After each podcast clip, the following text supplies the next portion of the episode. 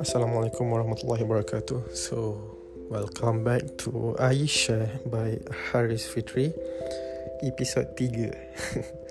And for today's topic akan jadi sedikit random sebab aku akan berceritakan ataupun berkongsikan tentang surah Al-Fatihah ataupun solat subuh dua benda ni aku akan try untuk relatekan with each other sebab benda ni kita buat hari-hari and benda ni dah jadi rutin harian kita. So surah Al-Fatihah is the first surah in Quran, in Quran and ataupun dikenali sebagai the opener, mukadimah untuk Al-Quran.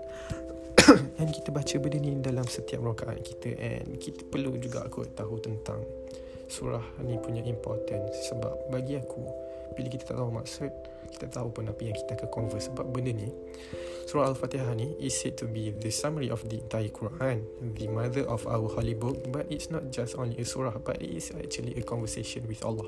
Sebab tu aku cakap eloknya kita tahu maksud dia. So macam kalau kita dengar lagu tentang maksud Al-Quran sebelum ni kan segala puji bagi Allah Tuhan sekalian alam. Ha, so maksud kita pun dah tahu sebenarnya maksud tu. Cuma dengan lagu but it's okay still kita tahu juga maksud dia. And bila kita dive dalam lagi kita ambil yang maksud ni lagi mendalam tentang surah al-fatihah ni kita akan ada tiga ayat yang stating and glorifying Allah. Akan ada tiga ayat kita meminta pertolongan daripada Allah. Dan satu ayat yang in the middle connecting Allah with us so sebagai contoh bismillahirrahmanirrahim. Alhamdulillahirabbil bermaksud praise be to Allah Lord of the world ya, segala puji bagi Allah Tuhan sekalian alam. Itu kita memuji Allah. Malik Yaumiddin Master of Day of Judgment. Allah says my servant has glorified me. When you take this in mind you learn to be accountable for what you do. You start to behave and act purely for Allah. So maksud kat sini kita dah cakap yang Allah ni Master of Day of Judgment bila kita cakap balik tentang master of day of judgment yang menguasai hari pembalasan of course kita akan rasa takut dalam diri kita untuk berbuat satu kejahatan and kita akan tend to do things yang akan membuat kita lead to good deeds. Okay tu contoh stating and glorifying Allah. Kita masuk dalam part yang kita meminta pertolongan kepada Allah. Hanya engkau lah yang kami sembah dan hanya engkau lah kami meminta pertolongan Iya kena abudu wa iya kena stain. So dekat sini kita dah meminta ke Allah untuk jaga kita dengan memintakan pertolongan dan tunjukkanlah kami jalan yang lurus. Ihdinas siratal mustaqim.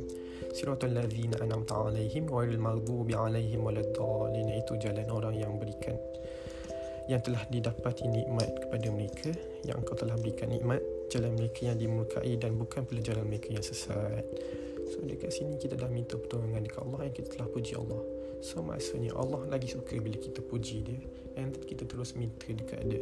Tapi apa yang kita tak nampak sebenarnya bila kita mukadimah dekat ni dia bukan sekadar mukadimah dekat Al-Quran tapi mukadimah kepada hari harian kita. Contohnya kalau kita baca surah Al-Fatihah time subuh rakaat pertama. Surah solat subuh solat yang pertama waktu kan dalam satu satu hari tu.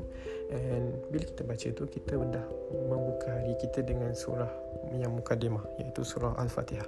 Dan kita telah minta dekat Allah dengan memuji dia dan kita juga meminta pertolongan untuk dia guide kita ke arah yang betul. So maksudnya dekat sini kita sebenarnya Allah ni sayang dekat kita bila kita fikir balik. Sebab dekat surah al-fatihah ni dia ada macam-macam maksud dan kita boleh ambil banyak benda.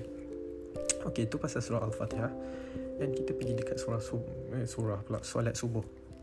Apa yang aku rasa Apa menarik tentang solat subuh ni Adalah bila Kalau kita buat mistake Tadi kita minta pertolongan dekat Allah betul. Tapi kalau kita buat mistake Okey, apa mistake dia? Contoh dia Kita tak baca so, uh, doa kunut dalam solat subuh and you are lost in that moment. Kita lalai dalam kita punya solat sebab kita tak fokus tak khusyuk tiba-tiba tak ingat pasal doa kunut but Allah still bagi kita chance untuk admit kita punya mistakes and make amends and ask him for forgiveness while in our state yang kita dah buat salah. Tapi Allah still bagi peluang dekat dia. Contohnya apa? Sujud sahwi. Because I think that sujud sahwi is such a blessing from Allah to us because it shows that Allah ni merciful, Allah ni penyayang dan dia memaafkan. So benda ni bila kaitkan dengan dua benda ni sekali Kita buat salah sikit pun Allah dah bagi kita chance untuk kita perbaiki kesilapan kita. Apatah lagi kesilapan kita dalam hidup betul? And kita cakap pasal dia ni kan Bila kita start pagi kita dengan surah Al-Fatihah Dengan solat subuh Dengan meminta pertolongan dekat Allah Kita juga tak lupa untuk meminta rezeki Betul? Of course orang akan selalu minta murahkan rezeki apa semua And aku nak share dekat sini Dekat bulan Ramadan ni Kita meminta, terus untuk meminta dekat Allah. And apa yang aku ada mention dalam episod lepas adalah tentang rezeki.